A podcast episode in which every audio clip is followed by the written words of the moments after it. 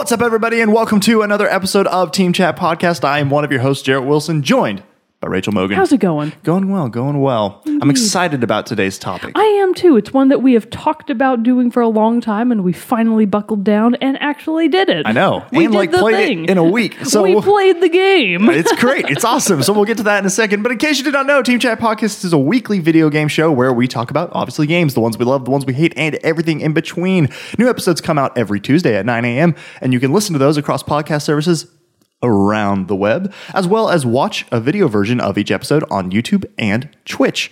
Uh, the links for those are all in everywhere. Or you can go to teamchatpodcast.com slash where to listen to have links there. If finally we are a completely listener supported show, so if you would like to uh, help us out and support the show and all that, you can go to patreon.com slash teamchatpodcast.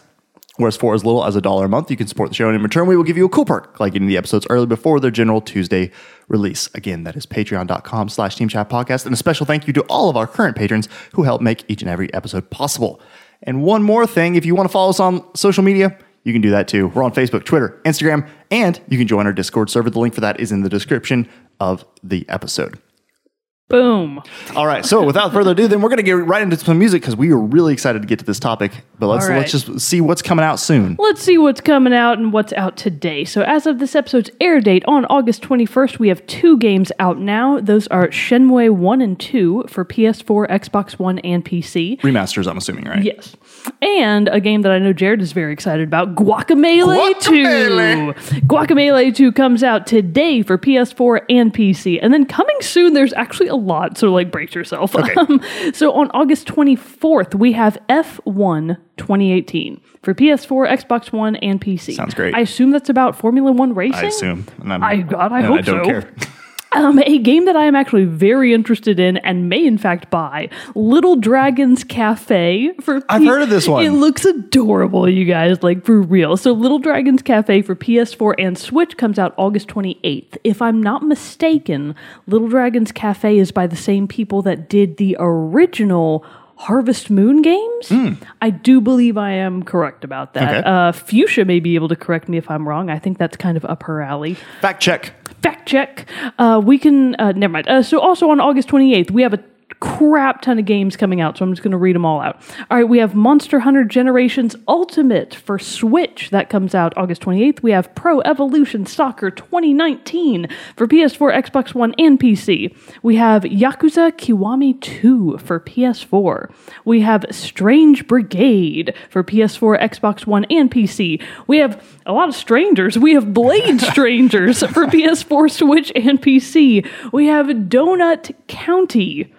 I don't know what that is. That uh, sure. I've seen like some weird gameplay video of that, and it looks odd. It, it must be, I guess, in, at least in part a mobile game because Donut County for PS4, PC, and iOS. There you go. So perhaps a mobile game. Uh, we have The Blob 2 Remastered for Switch, and we have Freedom Planet. Freedom Planet, I know that a lot of people are actually really jazzed about uh, for Switch, and that one comes out August 30th. All those other ones I just read off in rapid succession all come out August 28th. Nice. A lot of stuff is coming out A lot of next stuff coming week. out. And I just remember too, this hasn't happened yet, but it will have happened by the time this episode airs. August 20th, Life is Strange Season 2 reveal. Oh my God, you're right. Oh, we're gonna have so many thoughts about do- it. I know this is in the future and this has probably already happened, but we should do a reaction thing We- on, yes, on Monday when it comes out. Okay. Um. So So you'll have already seen our reactions to it by this point. But yeah, we should do that for sure. idea. Well, if that's all the news that we have going on, that's all the news, good sir. All right, then it's time to jump into our topic where we are going to finally talk about Ninja Theory's Hellblade Senua's Sacrifice. Uh, I we have both wanted to play this game for a long time. It's not new. It came out last year. last year. It didn't actually Yeah. just hit its its a year like uh, last week or something like that. La- Right. Week two weeks ago by the time this came out, so it's actually a pretty fitting time to revisit it on its one year Yeah, we're anniversary. celebrating. We planned this. That was intentional. Everybody else was just flooding the internet, flooding the markets with all their reviews and thoughts. We have and now we just play- decided, in you know fact- what? We played the long Yeah, game, We played the long game. We've been here we playing it for a whole year, and we just finally and now we won.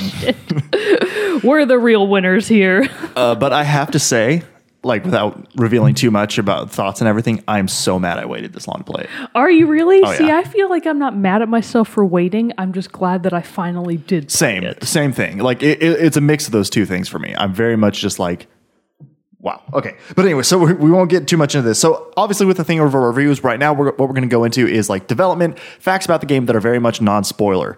Uh, we'll try to hopefully not err too much into the, into that stuff until we finally have worked through all the beginning stuff, and then we'll have a section at the end where we will talk about spoilers with the game. So if you haven't played the game yet and want to go into it without anything ruined, we'll let you know. Don't listen to the end part.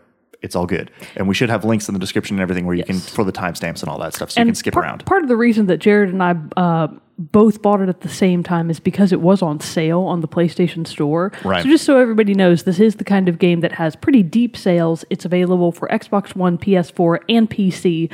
Uh, not on Switch, but you can get it a lot of different ways. Which now the other thing that I'm somewhat mad about is that I did buy it on sale because of like once you like Oh yeah, you want to give them all your money? I do, and because like the the mission and the and the thought behind the game too. I was like, damn it, I feel like a scumbag. well, you can go back. You have an Xbox. You can go That's true. buy I can go buy the copy. Xbox. That's true. That's very true. But uh, but anyway, so let's jump into this. So basically, border like high level story is you play as Senua, a Celtic warrior from the Pict tribe who is on a mission to rescue the soul of her slain lover. I don't think they were actually married or anything yet. No, just they weren't. Uh, Dillion uh, from Helheim.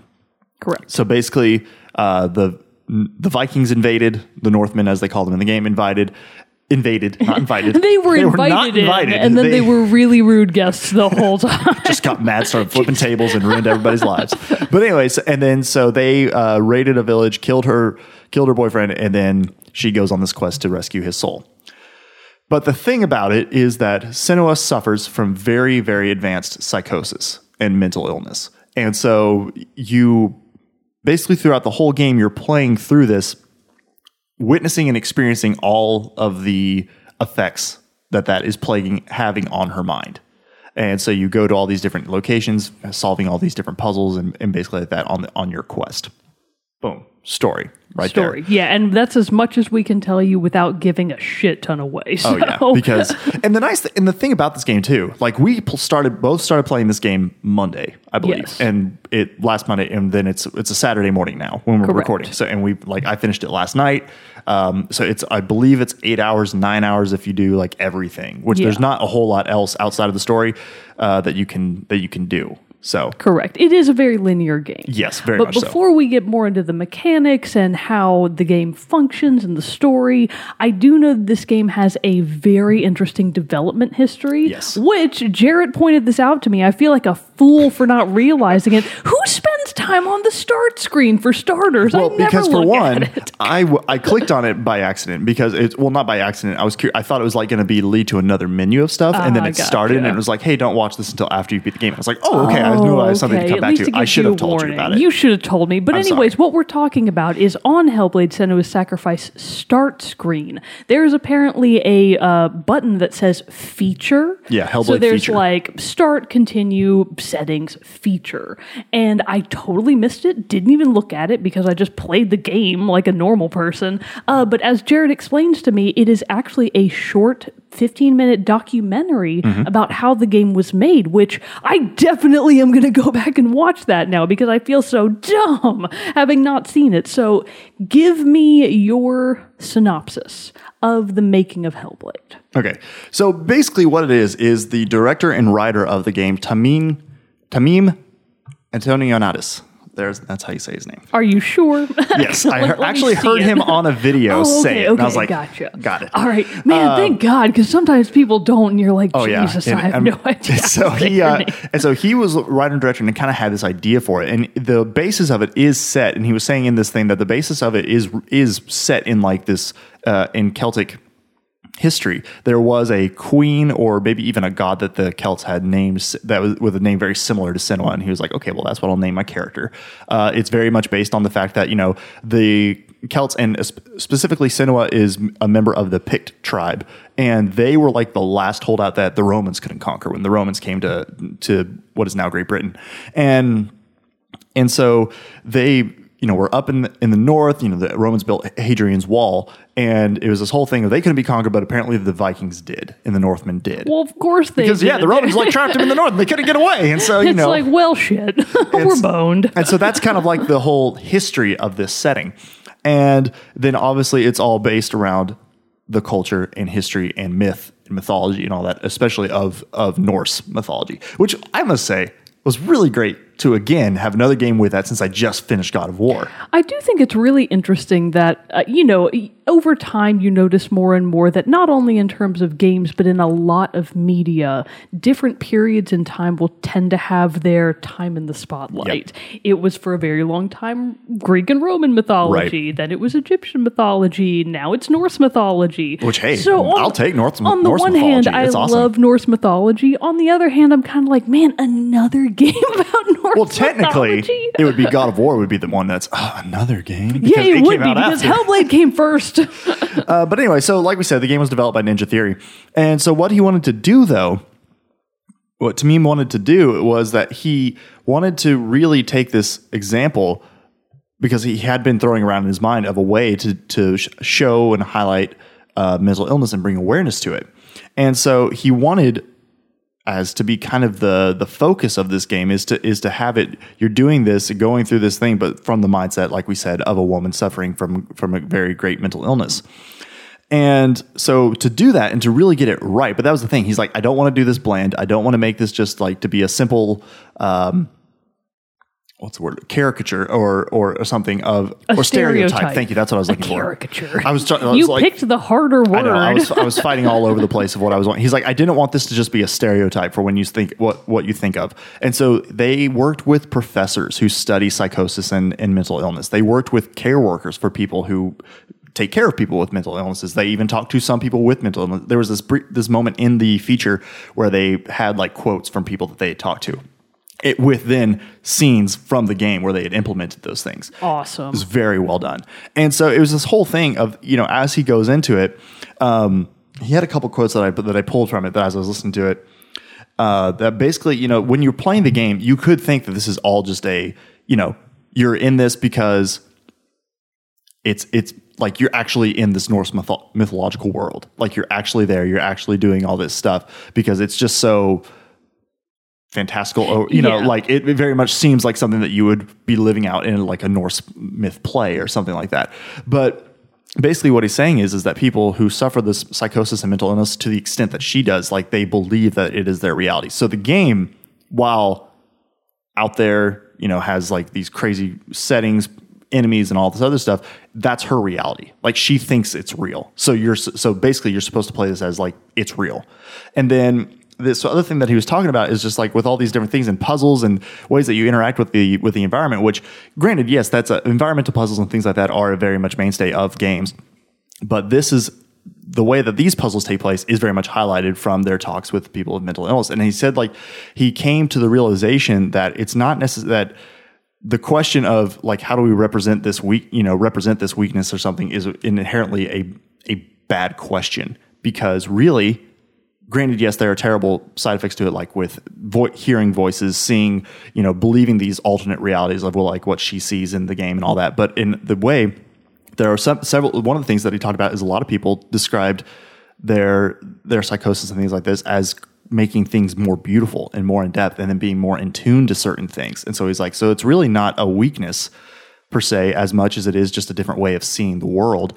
And then he goes on to talk about how like a lot of the innovations and things that we would have today came from people seeing things differently so the, so it became more of a thing of not necessarily being like this is what mental illness is, but also as a way to the people who play the game who do not suffer from mental illness, such as you know, like, as myself, that it's n- helps to overcome the stigma of, of like oh, they're not like insane, they're not crazy. It's Yeah. just they see things differently. Yeah. And it, in this, I have to say, when the game ended, I felt that they had achieved that. Yeah, uh, I had a much different like feeling and, and outlook on things after Ab- absolutely. We'll talk more about that once we're past kind of the uh, threshold of okay, now we're going into spoilers.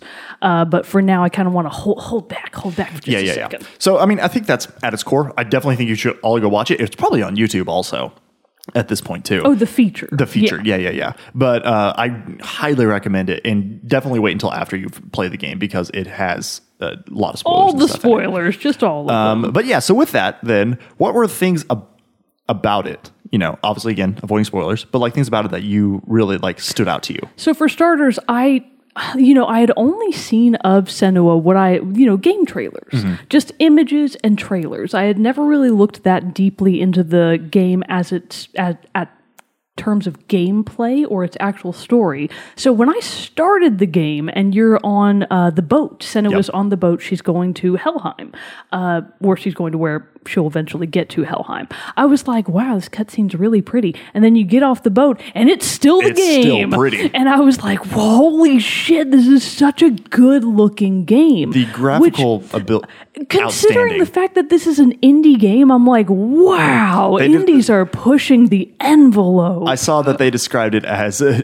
triple a AAA indie. indie It is. game. That's the thing. It is a triple A game in indie packaging, and Yeah. it's like, holy crap! So the, just the very like the the the shock value of me being like, this is where indies have gotten to was really mind blowing because you know most people when they think of indie games, they're like, oh, you mean like your own uh, 2D pixelated side scroller puzzle game, which a lot of indies are, and they're amazing. Right. But this is a far departure from that style of indie. It's just gorgeous. I mean, I've played AAA games that are worse, that are Yeah. blatantly worse. So, for starters, I was very shocked by the actual graphic quality and mechanical quality of the game. The uh, motion controls are very fluid, Senua's movements are very real, very beautiful. And I think a lot of that has to do with the fact that they used a ton of motion capture, rotoscoping, and live action sequences. yeah. yeah. Like just straight up live action sequences, but uh, overlaid and, and framed- affected. Yes, overlaid. That's the word I'm looking for. But overlaid in such a way as to make it not quite so obvious that these are just regular people acting out a scene. So, in that regard as well, it is absolutely worth stating that the star of Senua is Senua. Like Yes. you are playing the game as her; she's your title character, but you're also experiencing fro- experiencing it from this fascinating perspective of the game introduces you to Senua not in first person, but as third person, and you are cast essentially in the role of another voice in the chorus of voices that are already in her head. right, So which is the, the Furies, is what yes, they call them. so in- she in hears. So part of her sight, a part of her mental illness is that she hears many voices in her head all the time. Most of them are female, and you, as the player, are supposedly one of them. Of course, you don't really interact that much No. with Senua in that regard, but that's how you're supposed to be viewing the story play out. Which a what a cool way to frame it. I just think that that gives you such a personal perspective on it. And it makes you feel very sympathetic towards Yeah. Senua, as opposed to like a voyeuristic view of, oh, what's wrong with this weird creature? Nothing, because you're part of her. I think it makes you feel very compassionate towards what she's going through. definitely. And also, along with the th- the thing about this game too, that I was like, I didn't notice it at first, but then like as I started, like a few minutes in, like as soon as it started, I didn't notice. But then after I'd been playing for like thirty minutes or so, I was like, oh wait, there's no compass. There's no any indication indicators There's on no anything. There's no HUD at Nope. all. Which is then, but then as I noticed and was playing more, I realized what would be the HUD are the Furies. Correct. Yeah, they Like, kind of they tell, kind of, like, talk they- about they things. guide you. But and it's, and it was an interesting thing. Remember, one of the things that I didn't like about Transistor is that you had the constant narrator of the sword. Oh yeah. But in this one, loved it. Like it Really? like I really did, and I think it was because of the execution and the and the meaning behind it. Uh, and so I really was just like, e- even though the t- the Furies talking is constant, I was never. It never got became too much, or or even or even where I was uh, like a feature I became annoyed with. Um, and, and so I just really thought that was a, an incredible way of doing it. And also, so that was the one thing too um, that I no- noticed immediately as it started is graphically, technically, it's amazingly beautiful. For and even beautiful, even though that some of the settings are incredibly dark, incredibly uh, frightening, incredibly threatening. It's still though just had this atmosphere to it that was insane.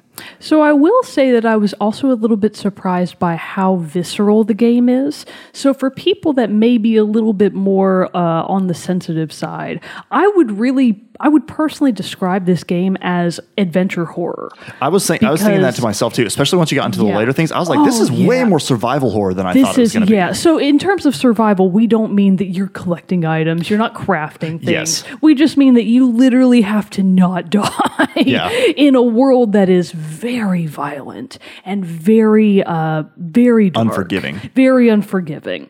So it, it do have a little bit of caution when you're going into the game, and some of the scenes and the way that they are shot, and in the way that I was trying to look up the actress's name. Isn't it? Um. Melina Juergens. I could never get her, her Melina, Yeah. Melina Juergens. I had the last part, but not the Who? first part.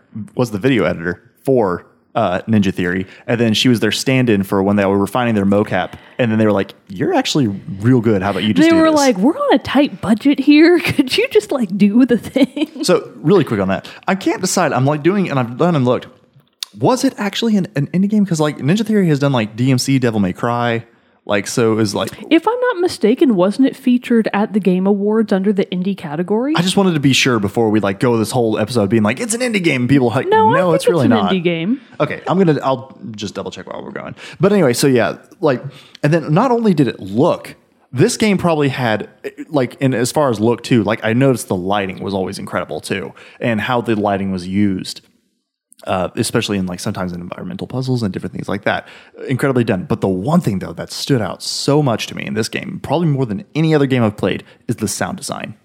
Yes, I assume. Insane. Did you play it with your headphones on? Uh, no, not until last night when I was finishing because I kind of told Sam I was like, this one might like it's got if you don't know what's going on, the sounds coming out of this, especially as Oh, It's you're trying to go to sleep. Scary. It's You know, just- like, you're gonna have some. I would play with headphones, and then I was nightmares. I was like, oh my god, this is even better. You should have been playing should have it. played the so, whole thing. uh, so the thing is, for anyone that's going into the game, we would very much recommend play it with your headphones on game or also in, does. because the sound effects. Part of psychosis, or part of the type of psychosis that Senua has, is that, of course, she hears voices. And the way that those are portrayed in the audio design is maximized by wearing your headphones. So just, just to make sure that you're getting the maximum experience out of it and having the most reaction to the sound design, uh, put your headphones on. You are definitely going to maybe not like it per se. I feel like the word like may Yeah. not be the right word to use there, but you will get a lot more out of the experience by maximizing the audio quality. Okay, so it's a AAA game because Ninja Theory does their own like they do make AAA games like DMC, Devil May Cry, but they self-published, which would makes it. That makes it an indie game, There we baby. go. so that's why I can say AAA. So, okay, I just wanted to clear that for my own mind. Um, but no, the sound. So in the feature, they also talked a little bit about how they did some of the things, and with the sound design for the Furies, they basically set up this microphone that captures the 3D recording space of audio in the middle of the room, and they had the actors who were playing the Furies come and like get right up into it and then move away and all this other stuff. And that's how it makes this just like all over and around you. It's ridiculous. And it's and like not even just the the voices the furies but even the sound for uh atmospheric sounds combat sounds um and just all the different parts of it. It just the, i don't think the sound design has stood out to me near as much in this game as it did in any other game as it did in this game Yeah. And speaking of which, you mentioned the combat, so I do want to talk about that pretty briefly. So, again, this was something that I just wasn't expecting Mm-hmm. because what I knew of Hellblade, like I knew that she was a Celtic warrior and stuff, but I genuinely wasn't expecting there to be combat. Oh, I yeah. just, I, I don't know See, what I was somehow expecting. missed it that she was celtic i thought she was also norse No. And so then once I got into it, I was like, oh, I understand it now. Yeah, okay. Makes more sense. Makes a little But- bit more sense now. So I was really surprised, A, that there was combat at all, and B, I love the way that they didn't tell you how to Oh, do no. it. They didn't tell you how to do anything. They don't tell you how to do anything. So there's Outside of no combat real- and in yeah, combat. there's no tutorials. The Yeah. game just puts you in. You have no idea what your buttons do. You don't really know what the range of your abilities in terms of mechanics are, and that is very much highlighted the first few times you get into a fight. And it's like, wow, I have So no I idea wonder- what the hell to do. I wondered how you would acclimate to the combat because I play similar style games like that a lot. And so I'm kind of used. I was not used to though the controls being all on the right hand. Oh. Normally like the like your block was R1 and then your attack buttons were square and triangle Right. and circle. And X was like evade. Normally your block is on the left is left trigger or left bumper. And so that's what I kept like out of habit hitting. But then, but after a while, it was just I got used to it and was able to do, to do it all and all that stuff. But I thought that was a, an interesting design choice, but not one that I was like. But I so I wondered how quickly you would acclimate to it. Well, so what I really did is that I'm a pretty patient player in a lot of ways, and I found that in terms of how I approach battle, I, I very much am just wait and strike because I would primarily utilize the parry system. So something that Senua does is when you're in combat, if the enemy comes at you with any kind of strike and you block and parry it at the right time, it of course throws them off their balance and it gives you the perfect opportunity to go in and get some serious blows on them. Right. And that's almost how I played the entire game. I would wait, parry, strike. Wait, Especially strike. later in the game when you did start facing more than just two or Fun one. fact, I initially didn't know that you could evade. so I was like, oh. well, Oh. I guess I'm just stuck here. So I actually died a couple of times. Well, not died, but like took some serious damage. Where you a had to few like times. recover and sh- Yeah, because I just didn't like it. Didn't even occur to me that, you could dodge. evasion might be a key. Come on now. So actually, the way that I figured it out is eventually I heard my Furies go evade, and I was like, That's "Wha- how I figured out so many things in the I game, though. Like, what do you mean evade? Can I do that? And so, of course, like any gamer, I was like, well, maybe if I just mash X. Yeah. and so you can actually evade. You can kind of roll. You can back up. Uh, you could use R L1 to run and get like a leap attack. So actually, I did realize that pretty quickly because I would get a parry on him, which sometimes pushes them back out of your range. So I Mm-hmm. was like, well, what if I run at him? And then she kind of like actually shoulder bashed him Yeah. the first time I did, it, and I was like, oh, cool, that's sweet. It was really great. And then there was a point, uh, kind of in the beginning of the game, where I don't want to say too much for spoilers right now, but you get a way that I initially did not realize was essentially your freeze time. The focus. Correct. So part of the game's primary mechanic is anytime Senua encounters something that is of note in mm-hmm. the world, it'll come up with kind of this shimmery circle around it. And what you're supposed to do, as your Furies would, will tell you, they'll say focus. And so that's just holding down R2. And so basically, your view just zooms in on whatever it is you're trying to focus on, and then that triggers something to happen. Right. As it turns out, you can also use that focus ability in battle. But it's got to get charged. it's got to get charged, which are all things that took me a long time to put the pieces together. I don't think in the early combats you could focus though. You couldn't at first. You couldn't, and that's why I said kind of early mid Right, because right. you don't immediately get the uh, the item that allows you to do that. Which the focus, um, another thing from the feature, is the thing that wanted that uh, Tameem wanted to put into the game to show as like her benefit, Ah, gotcha. Is her her way of seeing things differently. I that she was able to focus, find the opportunities, find the things that just in normal looking around that other people wouldn't see. I like that a lot. And it, it worked out really well in combat too. Once I did finally figure it out, I was like, wow, it's so much easier now. I was really, without meaning to, just because I didn't really take the time to explore all the controls, I was mm-hmm. playing the game on hard mode. And I was like, this is so hard. the one thing about combat that was difficult and I felt like could have been better was switching targets.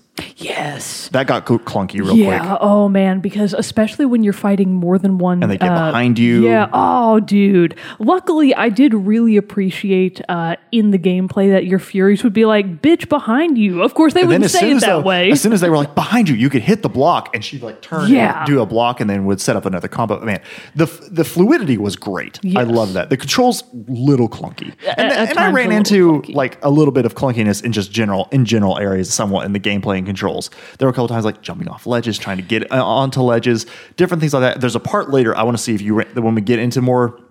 Spoilery stuff that I want to ask you if you ran into. Well, so touching on that, that is one of the very few genuine complaints that I have about the game. Same. Isn't even the combat, it's the range of movement that you have in the natural environment. Yeah. Like all of the things that you just touched on, climbing up and down ladders, getting up and down from ledges.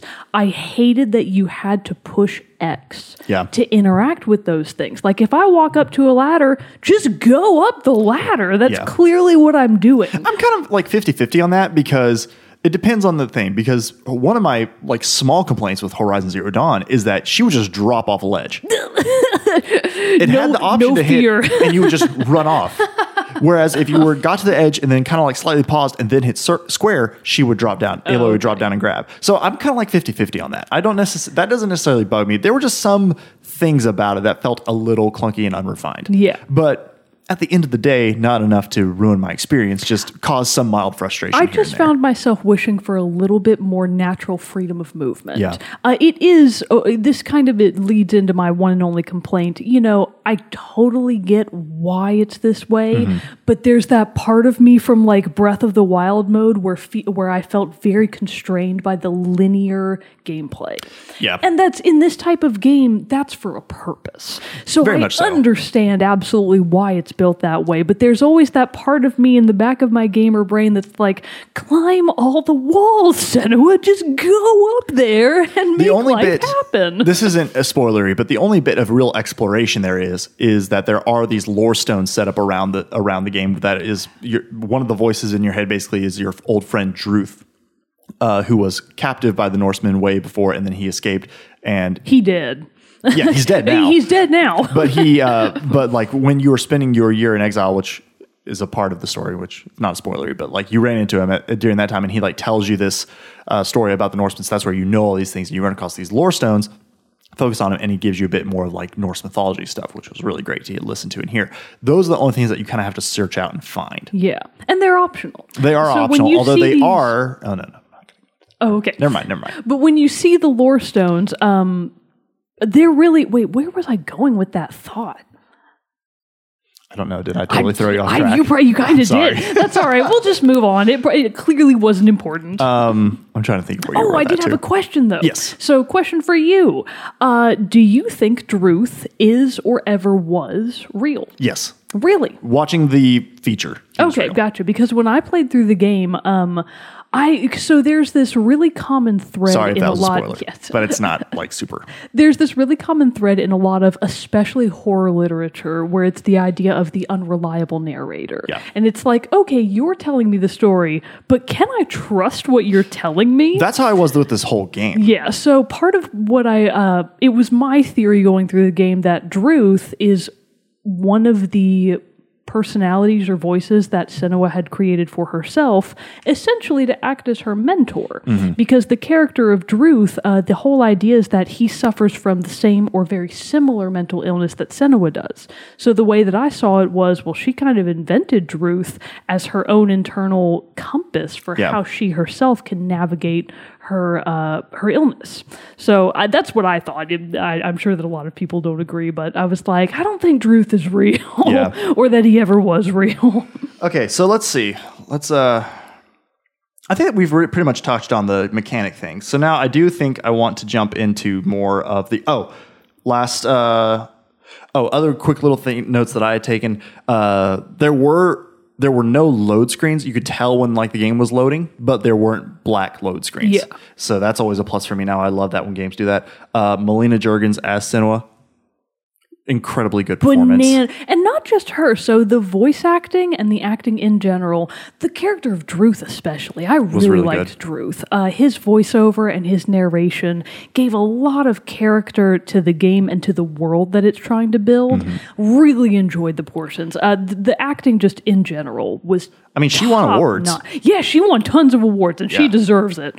Good God, it was amazing. Uh, one other little thing that I liked is sometimes when the voice when she's focusing on a specific voice that's in her head, she'll turn and face the camera and talk Yeah. to you, Yeah. giving you the feeling that you're the voice. and it's very close up. It's very close. Like you're It's very right. intense. Yeah, it's up I love close and personal. sequences. It does make for very intense gameplay. All right, uh, so I think now we are going to jump into some of the spoiler stuff. So if you don't want anything, we're going to talk now about like highlights, favorite moments, different things like that. If you don't want any of that stuff spoiled, turn away now.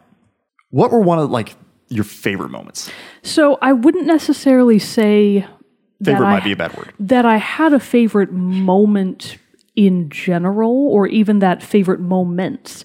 Uh, I would say that my real appreciation for the game comes from its entire journey. Mm-hmm. So the whole thing is, you know, I don't think that you should approach the game as, oh, it's all fake, it's all just in Senua's head.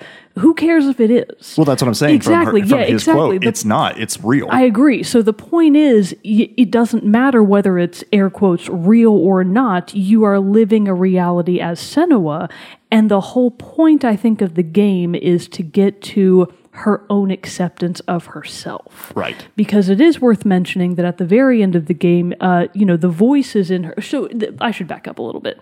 So Senua's kind of side quest, you might say, is yes, on the face of it, she's on a quest to Helheim to save the soul of her now deceased lover, Dillion.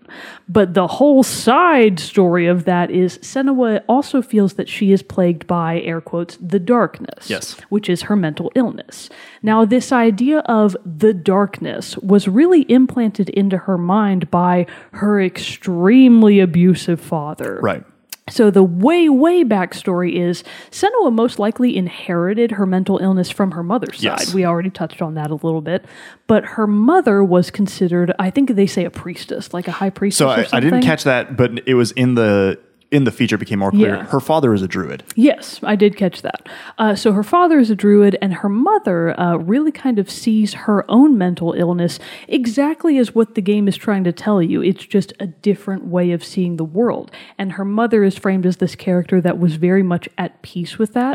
But her father, Senua's father, sees sees this as a manifestation of evil in the world. That the voices she's hearing are from the underworld. You know, he sees it very much as an an abomination upon the gods. Yes. So when Senua was a child, her father burned her mother at the stake, Salem witch trial style. Yep. And Senua witnessed that. And a big part of the game centers around the fact that she very much repressed those memories. So in the early game, it's implied that her mother just kind of died, like very passively. You're not Mm-hmm. I really thought at first how. maybe either died or killed herself. That's what I thought too, because Senua makes a comment very early on the game that the same darkness claimed her mother. Right.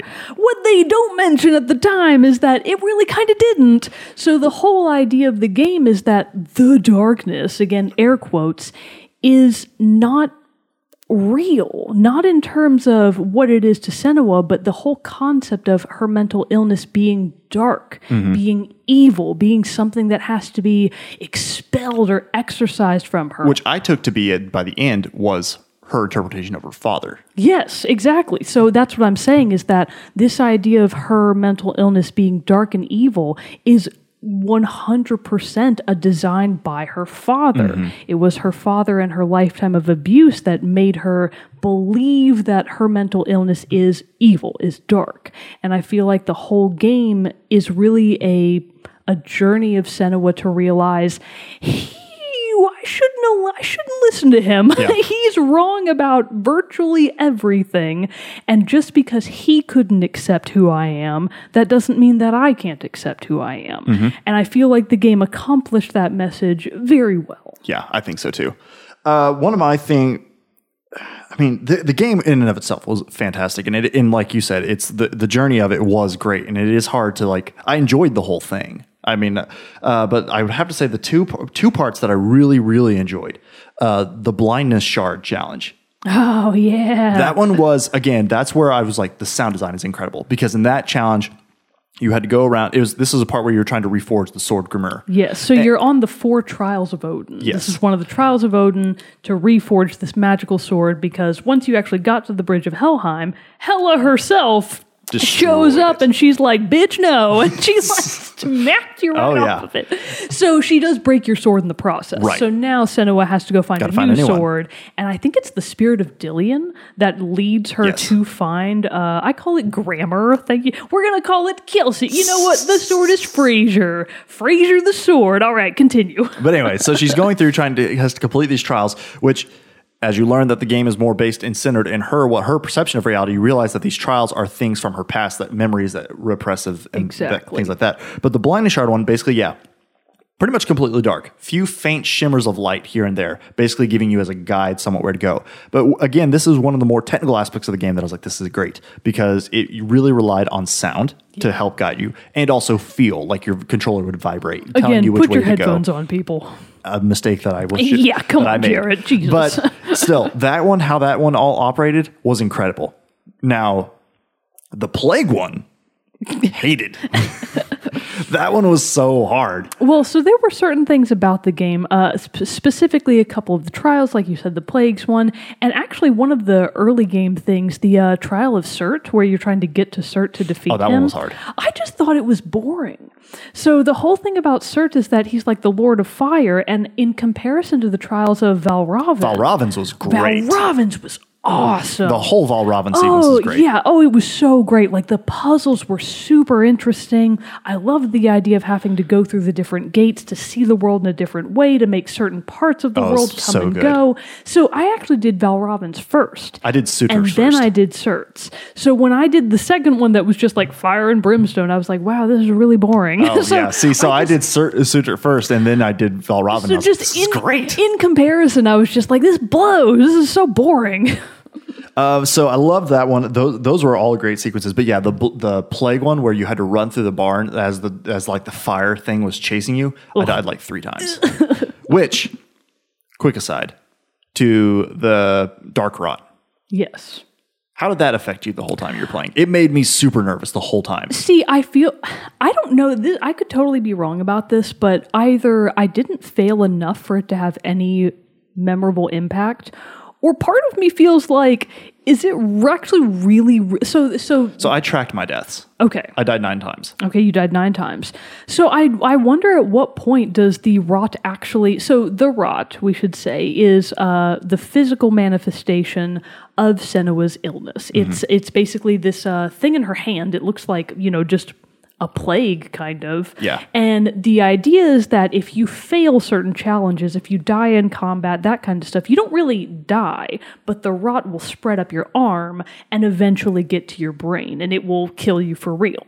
I assume that eventually, if you fail enough, it might actually kill you. And the whole thing that the game explains really early on, which is one of the few things that explains to you in writing Yes. and not through speech, is hey, if the rot gets to your brain and you die, you go back to square one. The game basically resets itself. You failed entirely. It scrubs all of your save data. You got to start over. Yeah. So part of me feels like I think that's kind of just like kind of the fire under your seat to get you to not fail. But I I don't know how many times you would have to actually die for that to have any Because- mentionable impact. Right, because at the same time, I mean, obviously, it, this game is about the journey, not necessarily all the other things. So they don't want to hin- hinder you. And honestly, if I got Dark Souls. if I had got to the very last end and then died fighting, you know, the, the final bosses, and then it said, "Well, you died," I would have been You would irate. have been pit irate. You're right, irate. That's a Uh, better word. but um, I'm trying to find something. Okay, but anyway, so yeah, so that, I thought that was a very interesting thing to kind of act as like this incentive of face everything with fear. Fa- you know, this could literally be your last standoff. Don't take any opponent, any challenge, any puzzle for granted because had it a could way be the more end. Um, laissez-faire attitude about it. I did not. I was not worried about the rot. I was like, whatever. If I die, I die. So the other really big moment though that I was just totally in love with because of the setting, the atmosphere of it, the music to it, and then just the flow of the section was the Sea of Corpses.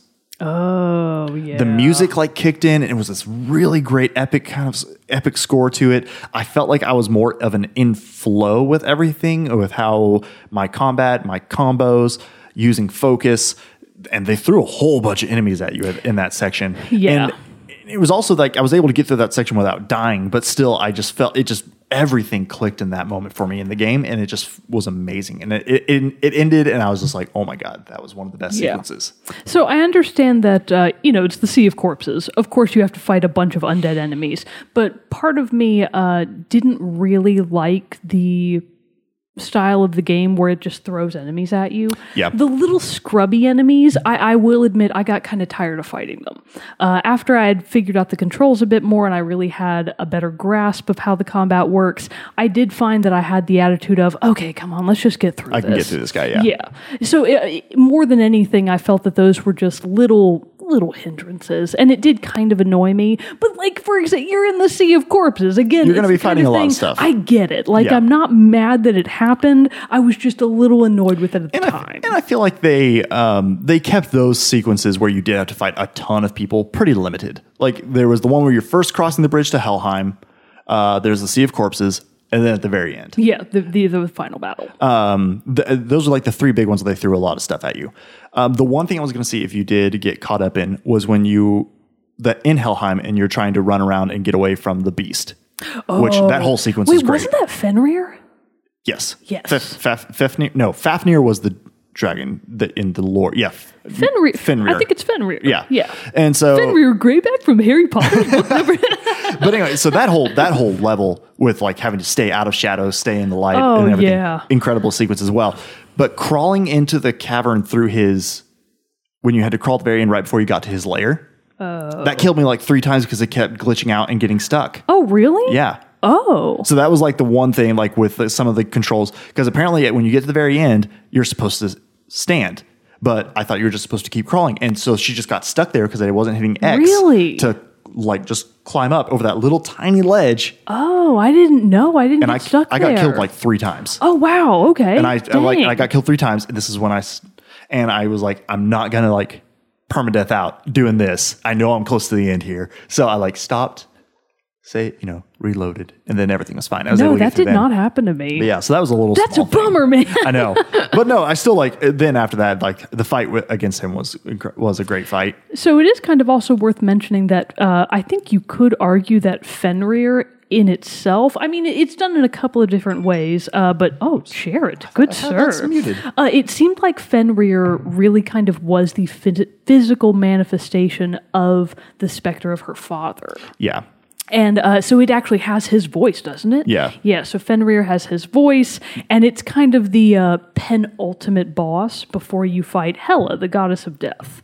Uh, so I, I did really enjoy that sequence. I did too.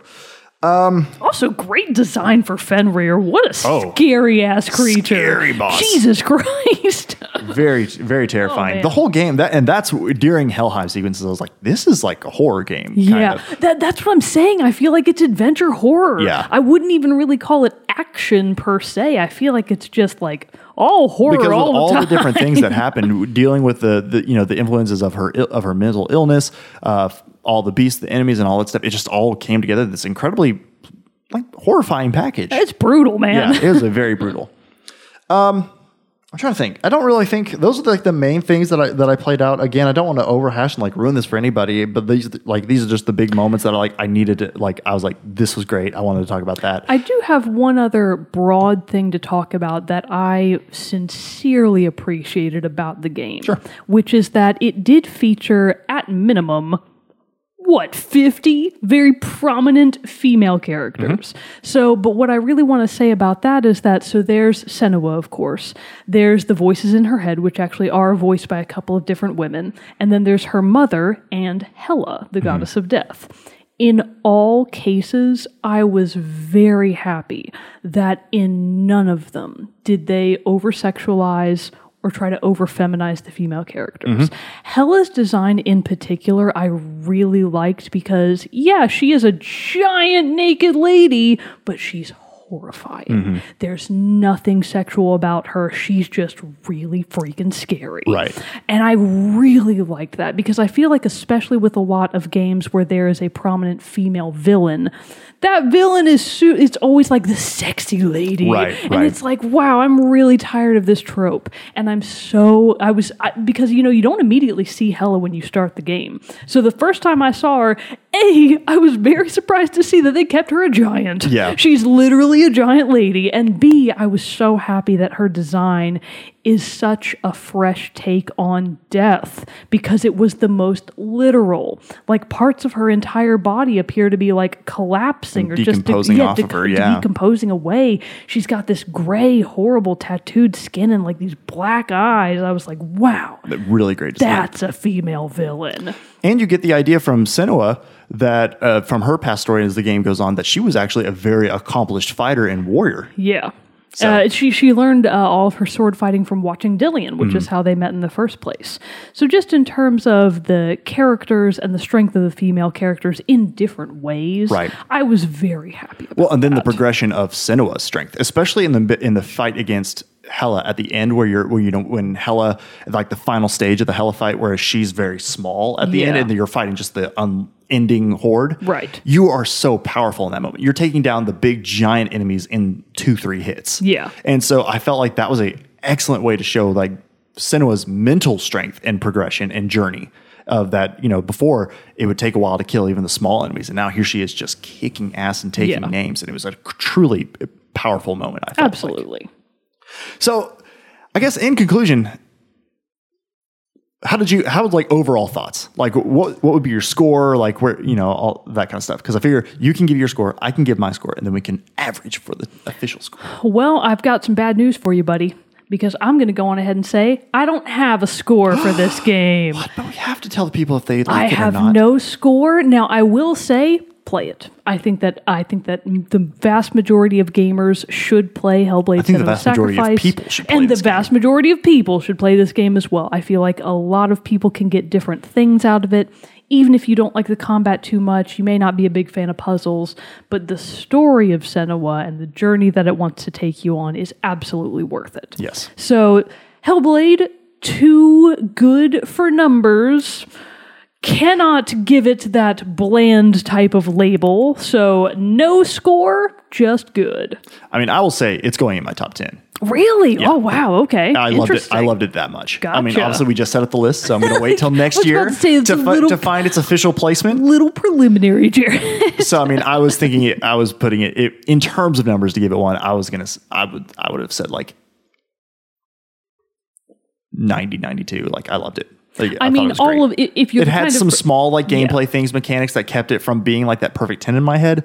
That you know the minor frustrations, but still, uh, f- I feel like enough. But then uh, the story and the message of it, I think, is what outweighs and puts it up there. You're playing it for the story. You the whole point of Senua is the story, and it does it so well in such great detail. Uh, it's 100% worth it. and watching the feature and hearing Tameem talk about all of his goals and his desires and what he wanted people to get out of this project, I was like, dude, you did it. You did it, bro. Like, you did such a good job. And the, He gets and a gold star. Ninja Theory did such a great job. I'm so excited to see what their what will come from them next, especially now that they've been acquired by Microsoft and they're now part of all the Microsoft the Microsoft family of studios.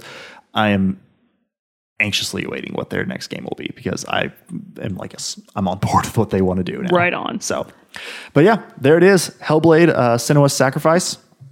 Definitely play for its engaging story, visceral atmosphere, and incredible sound design. Indeed. But before we go, we do have our soundtrack spotlight for this week, and we're going to, of course, feature music from Hellblade: Senua's What if we didn't? What if we did like the Nancy Drew PC Well, mystery Ark- adventure games? Ark had sit, put in the in the Discord about the Oh, Donkey Kong right. song. Oh no, she gonna- did have a really good one, but We'll, we're not we'll get to that. We'll, we'll save it, Ark. Don't worry. But we can't close Hellblade with Donkey Kong. That would be so. Oh, let's theme. just do it. no, no, no, no, no, no. I want to feature some of this stuff. Uh, so we are going to feature a song from the Hellblade: Senua's Sacrifice. We will do. Oh, Sea of Corpses. We'll do that one. Alrighty then. So listen, stick around for after the close for that one. But until next time, I am one of your hosts, Jarrett Wilson, joined by Rachel Mogan. Adios. We'll see you all next time. Stick around for the song.